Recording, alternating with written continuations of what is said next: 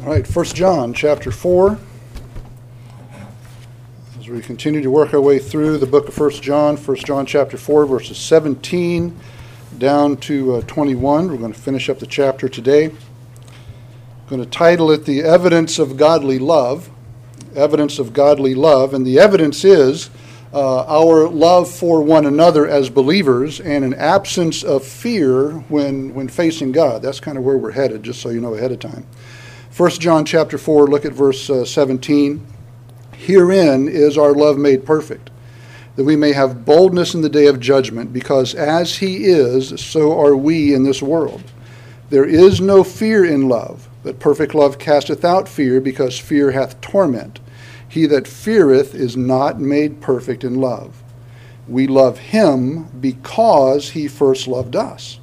If a man say, I love God, and hateth his brother, he is a liar. For he that loveth not his brother, whom he hath seen, how can he love God, whom he hath not seen? And this commandment we have from him, that he who loveth God loveth his brother also. Now, there are three words uh, that we never get tired of hearing somebody say to us, and those words are, I love you. Now, no doubt we've spoken those words many times in our lives, and hopefully we have been sincere when we have said those words, at least maybe most of the time, right? I do fear, though, that there are times when those words are, are, are empty. We may have spoken the words, I love you, and not really, not really meant them. Um, speaking of our love is one thing. That, that's easy. Actually showing that love through our action, though, is quite another.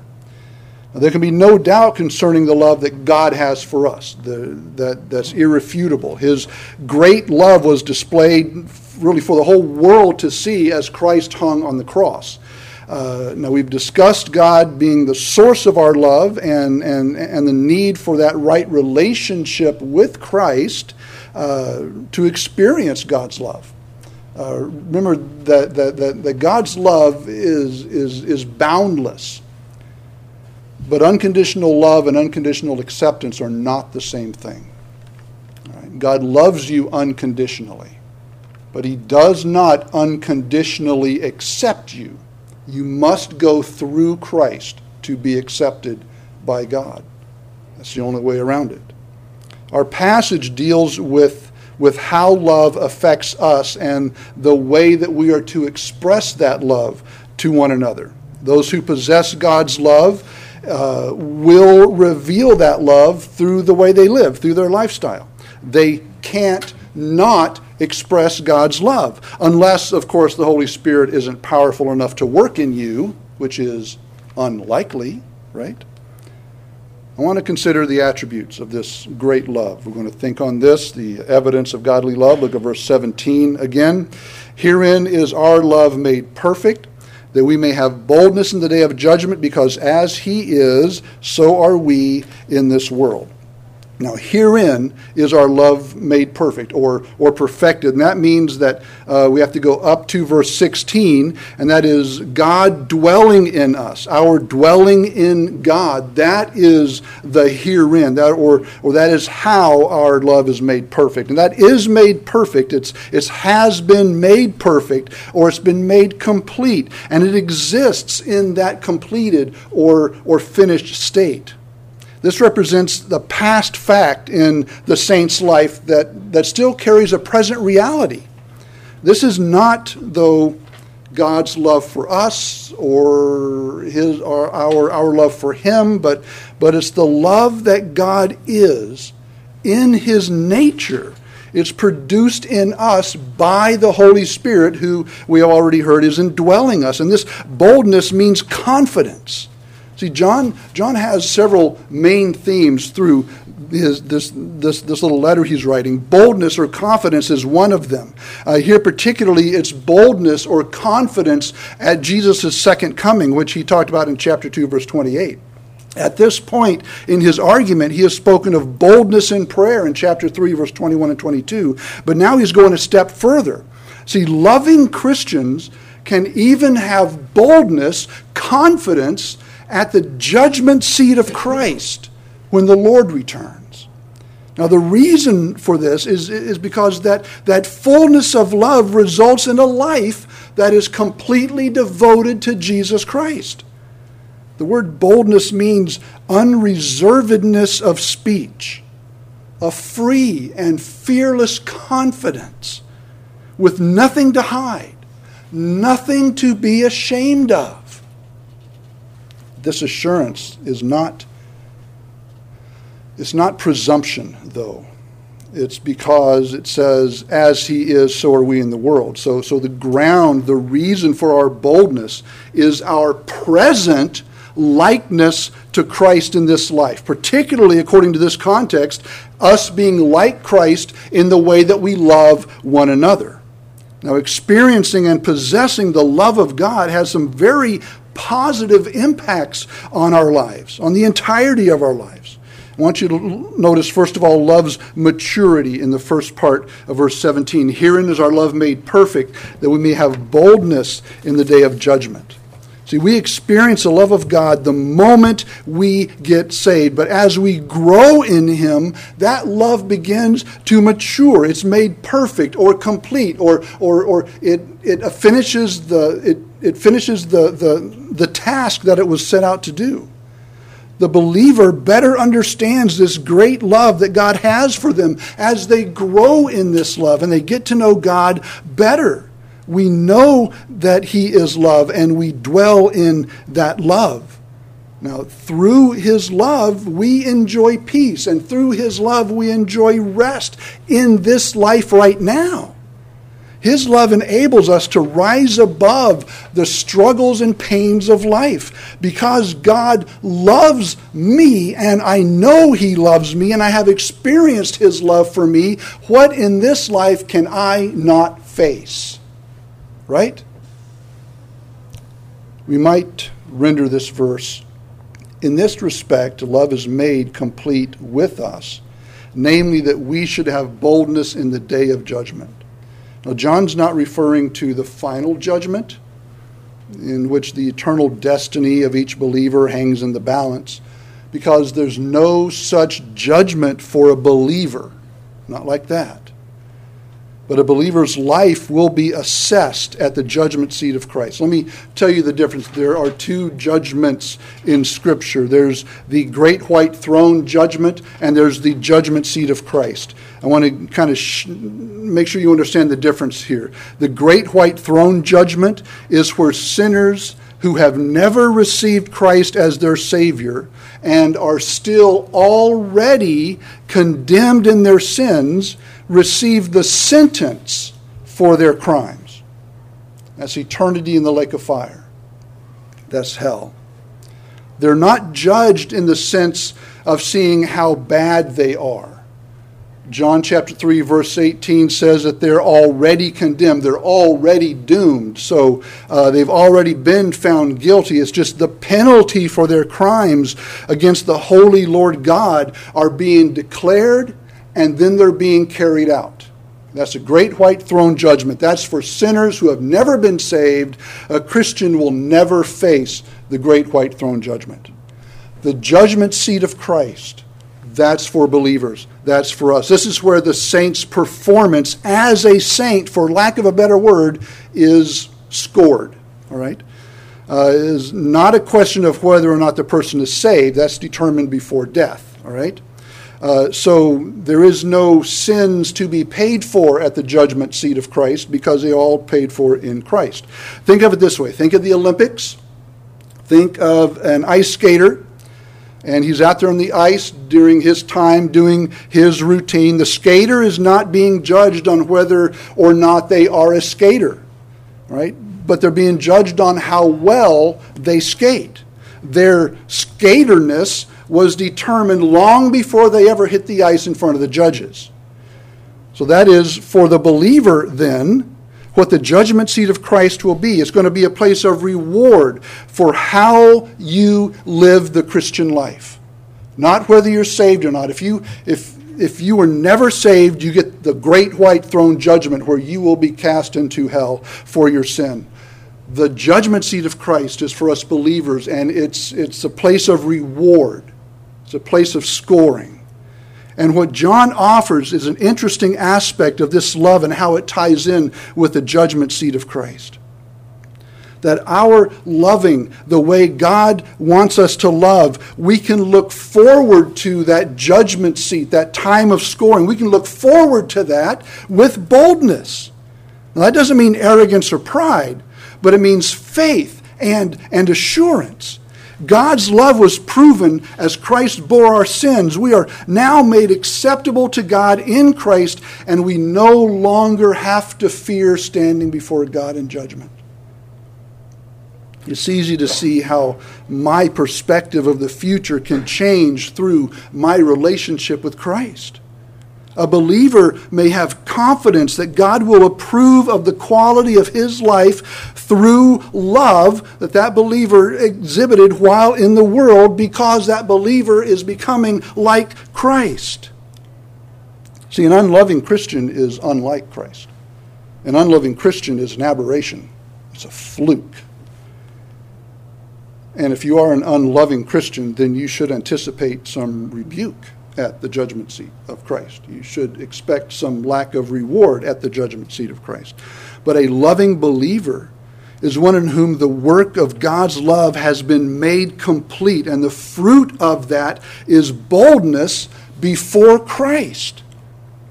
Look at love's motivation, the next part of verse seventeen. Because as he is, so are we in the world. That, that because means that the ground of our confidence is because even as Christ, he is, so are we in the world. Uh, he will not in that day condemn those who are like him. Christ is righteous, and he is love itself. And and and so as he is, so are we, but we're down here in the world and he is up in heaven. In Christ, we realize that we are no longer under the penalty and the power of sin. We've been pardoned in Christ, forgiven of our sins, our debt being paid in full. And as God views us, he sees us as he sees his Son. We haven't made it to heaven yet, but we are viewed as righteous as Christ is righteous. See, Matthew Henry said, "Love hath conformed us to him." That means his love for us working in us to make us loving people has made us like our Jesus. And this love teaches us to conform to Christ in every area of our life, whether it's suffering or loving. If it's suffering, we suffer for him and with him because of the love that he produced in us by the Holy Spirit. You know, there's an aspect of John's teaching here that, that, that we really, really need not to miss. As Christ was in the world, so are we expected to be in the world. Now, that doesn't imply that we'll achieve all the perfections he had or possess the ability to love as he loved, but we are to strive for that. We are to be that. Our lives are to be a representation of Christ in every way, including our love for one another. And over and over again in this book, we have seen how God wants us, because of our relationship with him through Christ, he wants us to be first and foremost lovers of each other.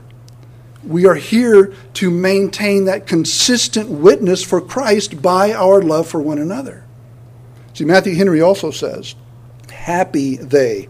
See, Matthew Henry wrote way back in the eighteen hundreds, so he wrote kind of weird, but happy they who shall have holy fiducial boldness before the judge at that day, who shall be able to lift up their heads and to look him in the face as knowing he is their friend and advocate.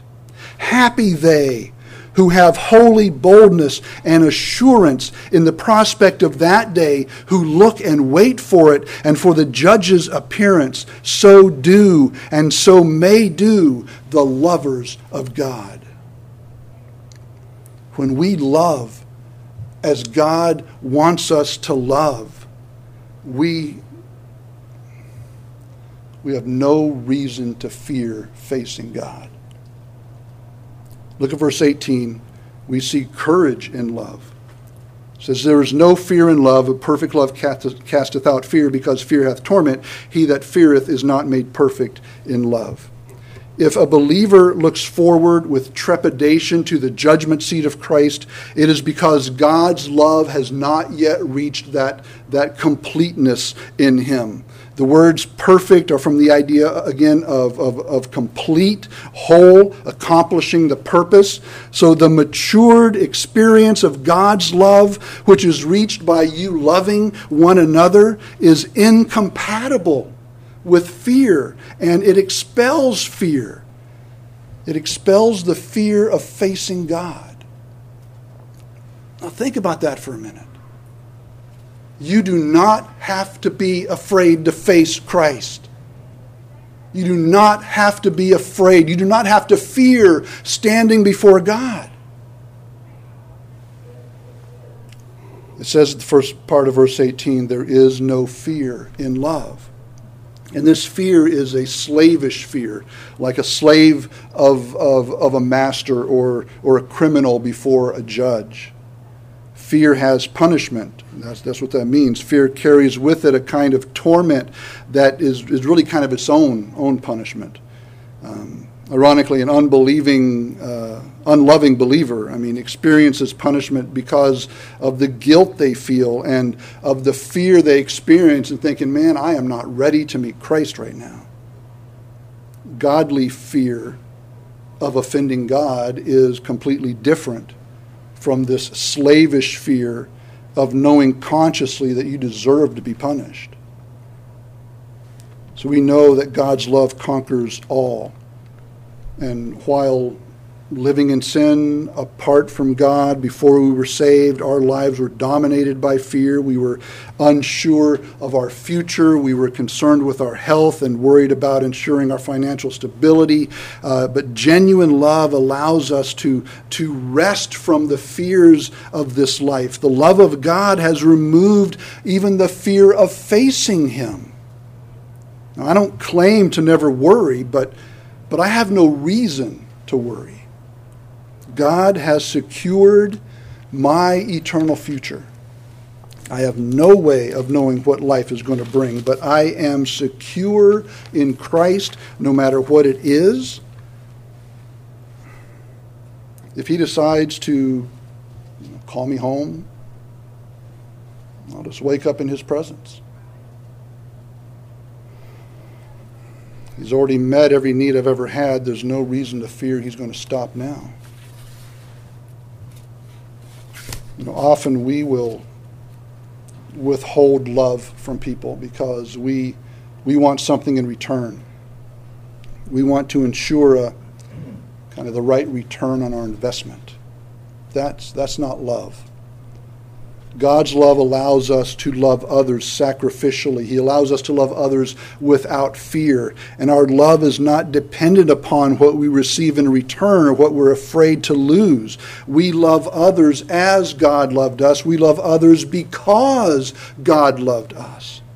So a Christian who loves has nothing to fear, either from this life or in facing God. So, so they escape that inner torment, which is really what the failure of love brings. The design of Christ's propitiatory death was to deliver us from the bondage of fear, whether it's fear in this life or fear of facing God. Imagine how much peace and joy you could live with if right now there was no fear of facing God. That there was nothing to say, man, I wish I had done this. Oh, I'm not ready to face Him because I'm not right with this person. Oh, I'm I'm not ready to go yet because there's so much I wanted to do for Him. I should have read my Bible more. I should have witnessed more. No, all of that is gone. In Christ, you do not have to fear facing Him. And if that doesn't bring you peace, if that doesn't bring you joy, to know that there's nothing to be afraid of when you die, then you don't get it. You haven't gotten it. Perfect love casteth out fear, because fear hath torment. See, the love of God is a powerful thing. It rises above fear, and it enables us to cast that fear aside. We no longer live in fear of the future or in fear of seeing God face to face. Fear is always revolving in the mind the punishment deserved, right? When you know you've done something wrong, we talked about this in Sunday school. When you know that you've done something wrong, the anticipation of the punishment is often worse than the punishment, right? Well, fear causes those things just to go on and go on and go on in your head, and you've lost your peace and you've lost your joy. See, our lives should not be dictated by our situations. It shouldn't be dictated by our circumstances, but by the love of God.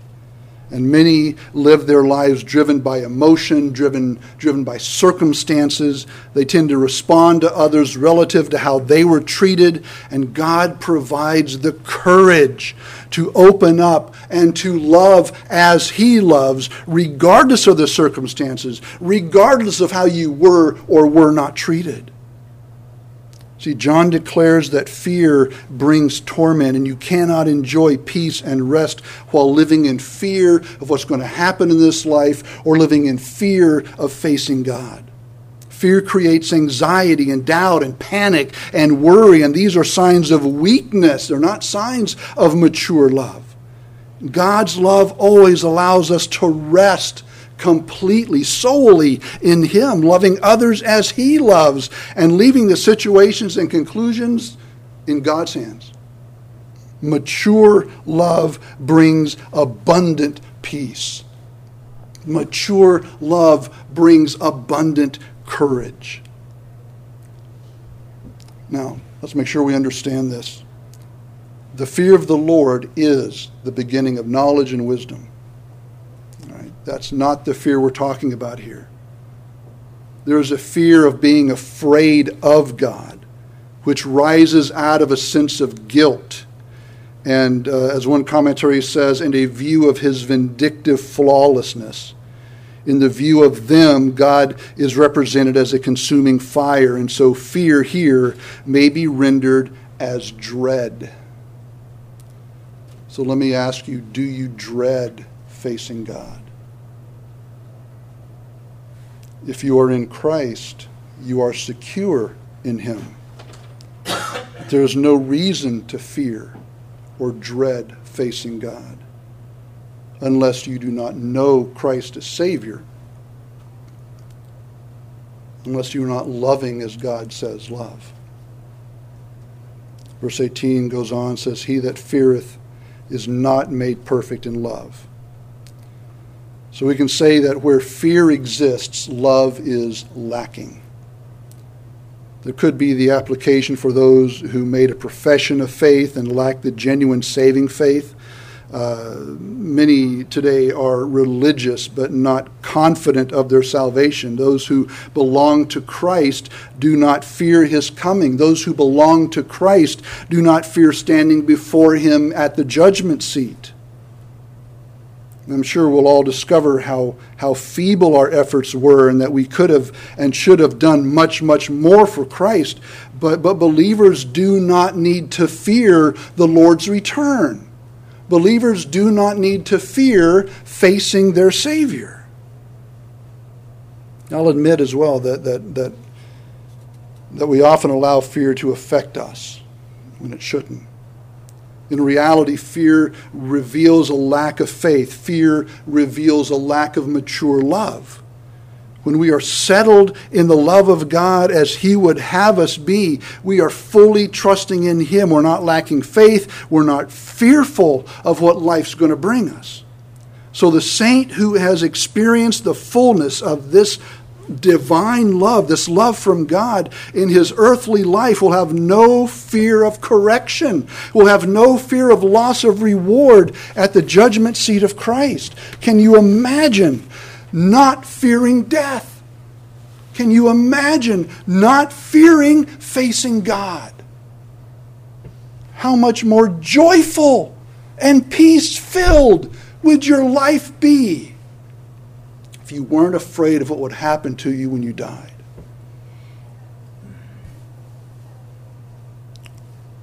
The next thing we see, verses nineteen to twenty-one, the character of this love. John is concluding his thoughts on love in this description. We'll just kind of take it one verse section at a time. Look at verse nineteen where it says, He loved us because, uh, sorry, we, we love him because he first loved us. See, he was the first to love us. He is the great initiator. Had he not first moved towards us, we would never have moved towards him. And we cannot but love so good a God who was first in the act and the work of love, who, who, who loved us when we were both unloving and unlovely, who loved us at such a great price. And he has been he has been seeking us, and he has been imploring us uh, to, to, to, to take his love through his son's blood. He has condescended to plead with us, to be reconciled to him through his son. Now that goes against our, uh, our selfish, self-serving attitudes. Uh, it would be impossible for us to love God if he had not loved us first. His love, this great love, was displayed and proven at the crucifixion of Christ, and he made the way for our salvation. He offers us eternal life. Had he not loved us, had he not given himself for us, we could never have loved him. We could never have had a relationship with him. And this love, what it does, it, it, it, it awakens in us a reciprocal love, a grateful love for, for him manifesting itself. And, and the way it does that is, is, is in love for one another, love for the brethren.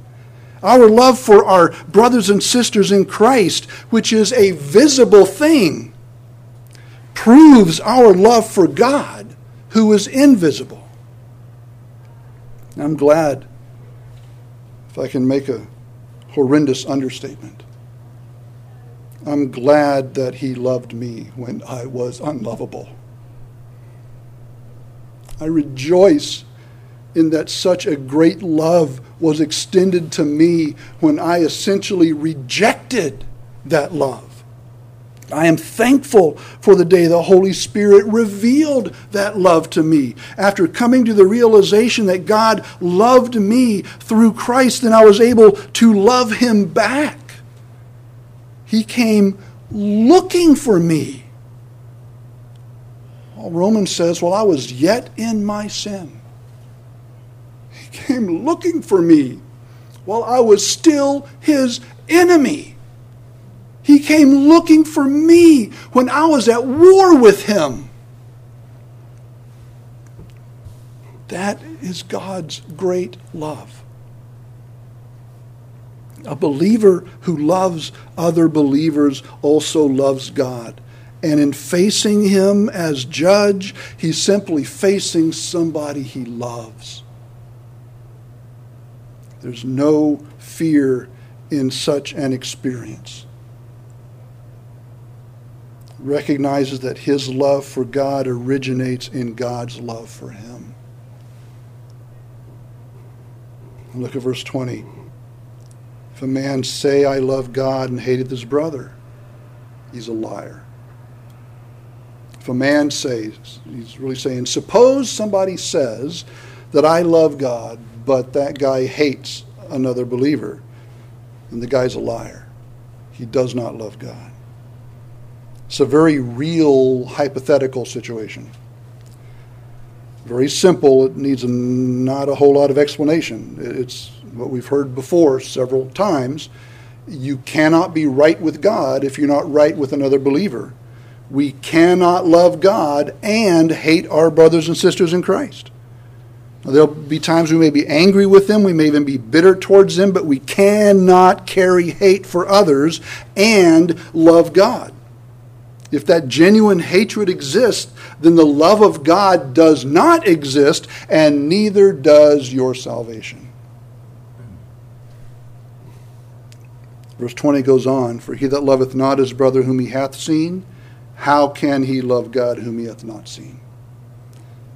See, the member of Christ, the believer, has much of God visible in them. So how then shall the hater of the vis- visible image of God pretend to love the invisible, right? How, how, how can you pretend to love God who you can't see and, and not love the person who has the image of God stamped on them whom you can see? It's impossible for you to do that. It's impossible to love God who you cannot see and hate your brother who you see every day. If we possess love for God, love for our brother will be evident as well. It's impossible again. It's impossible. You need to get that. It is impossible for you to love God and hate another believer. The love we have for God should be perfectly reflected in our love for others. One commentary says that the eyes are our leaders in love. Another commentary says seeing is an incentive to love. Another one says, if we do not love the brethren, the visible representatives of God, how can we love God, the invisible one, whose children they are? So we need to consider the magnitude of what John is saying here through the inspiration of the Holy Spirit. This entire passage deals with this agape love, the love as God loves, the self-sacrificing love, the love whose sole interest is the object of the love. Doesn't refer to some casual concern for those around us, but but this genuine sacrificial love, the love that God has for us. And if we are saved, the Holy Spirit indwells us. The love that He has for us, produced by the Holy Spirit in us, will come out of us to the rest of us. If this love is not in you, that means the Holy Spirit is not in you, which means there is no salvation in you. And look at verse twenty-one. And this commandment have we from him, that he who loveth God loveth his brother also. So again, we see a very, very simple concept, very simple truth. Love for the unseen God can only be concretely expressed by love for one's visible Christian brother or sister. This this is how the world sees God. It says no n- nobody's seen God at any time. Okay, but if you're saved, you've got God living in you that's telling you to love. You love the way God wants you to love. They will see God in essence through the way you love one another. See, our love for one another isn't isn't optional. It's it's something that that that. We can't choose to do it or refrain from it when we don't want to. We're not in the mood for it. We are commanded to love our brothers and sisters if we love God. Now, no doubt, when asked, do you love God? Of course, it's going to be a resounding yes. Nobody would deny that they love God. But if you do, then you must love one another, or your claim to love God is false. We are expected to submit to the will of God, and that means to love one another. John thirteen, thirty-four and thirty-five again, Jesus says, a new commandment I give unto you, that ye love one another as I have loved you, that ye also love one another. Verse thirty-five says, by this shall all men know that ye are my disciples, if ye have love one to another. How in the world will the world see an unseeable God?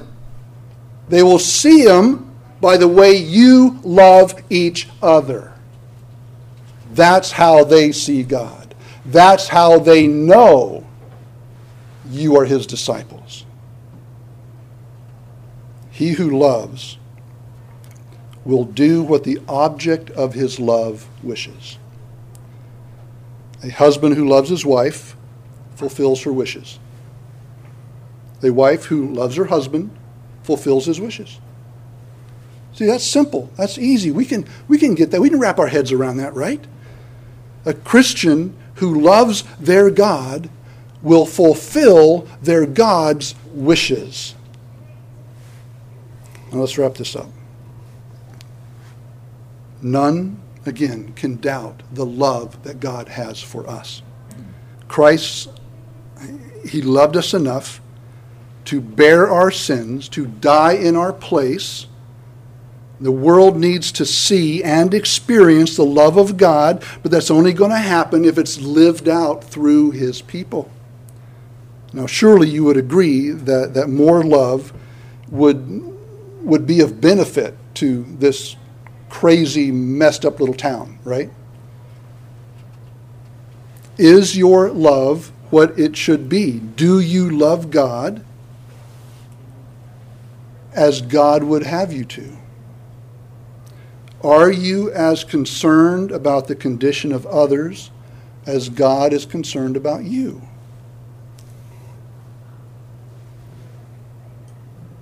Have you experienced the love of God that casts out the fear of facing God in judgment?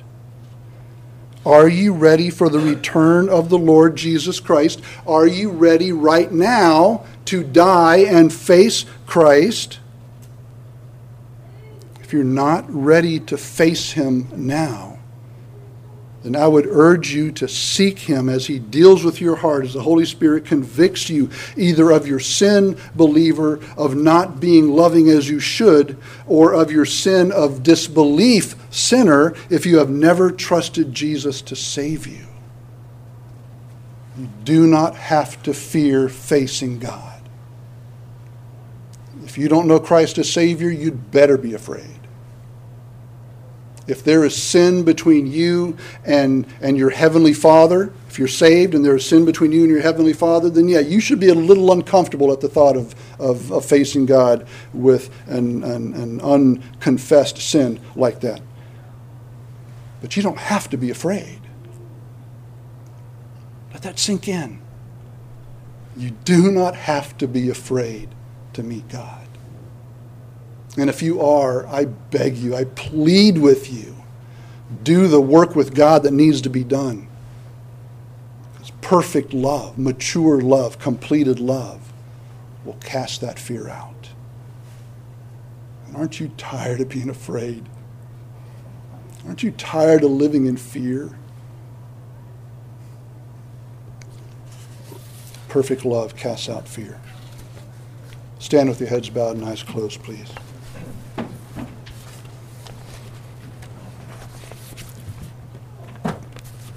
Father, this morning we want to approach your throne with the confidence that your word says that we should, that we have you through our faith in Jesus Christ, that your love working in us, our submission to your will, our obedience to the leading of your Holy Spirit removes the fear, the anxiety and the trepidation of looking you in the eyes. Father, may we live from that place of confidence.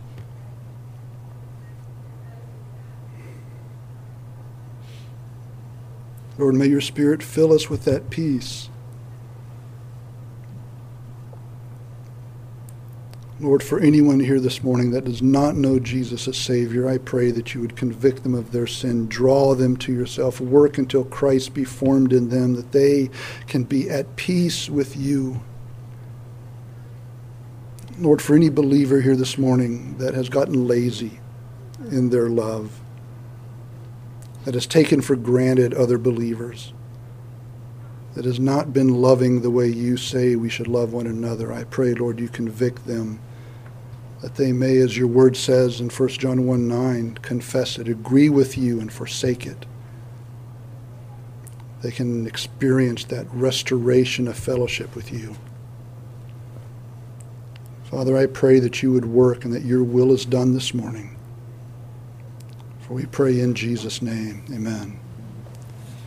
Take your hymn book and turn to uh, six twenty-six.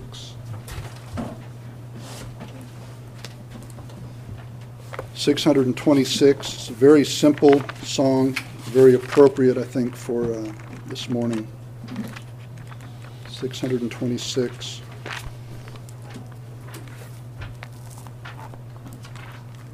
Just sing the first verse of Jesus Loves Me. Jesus loves me, this I know, for the Bible tells me so.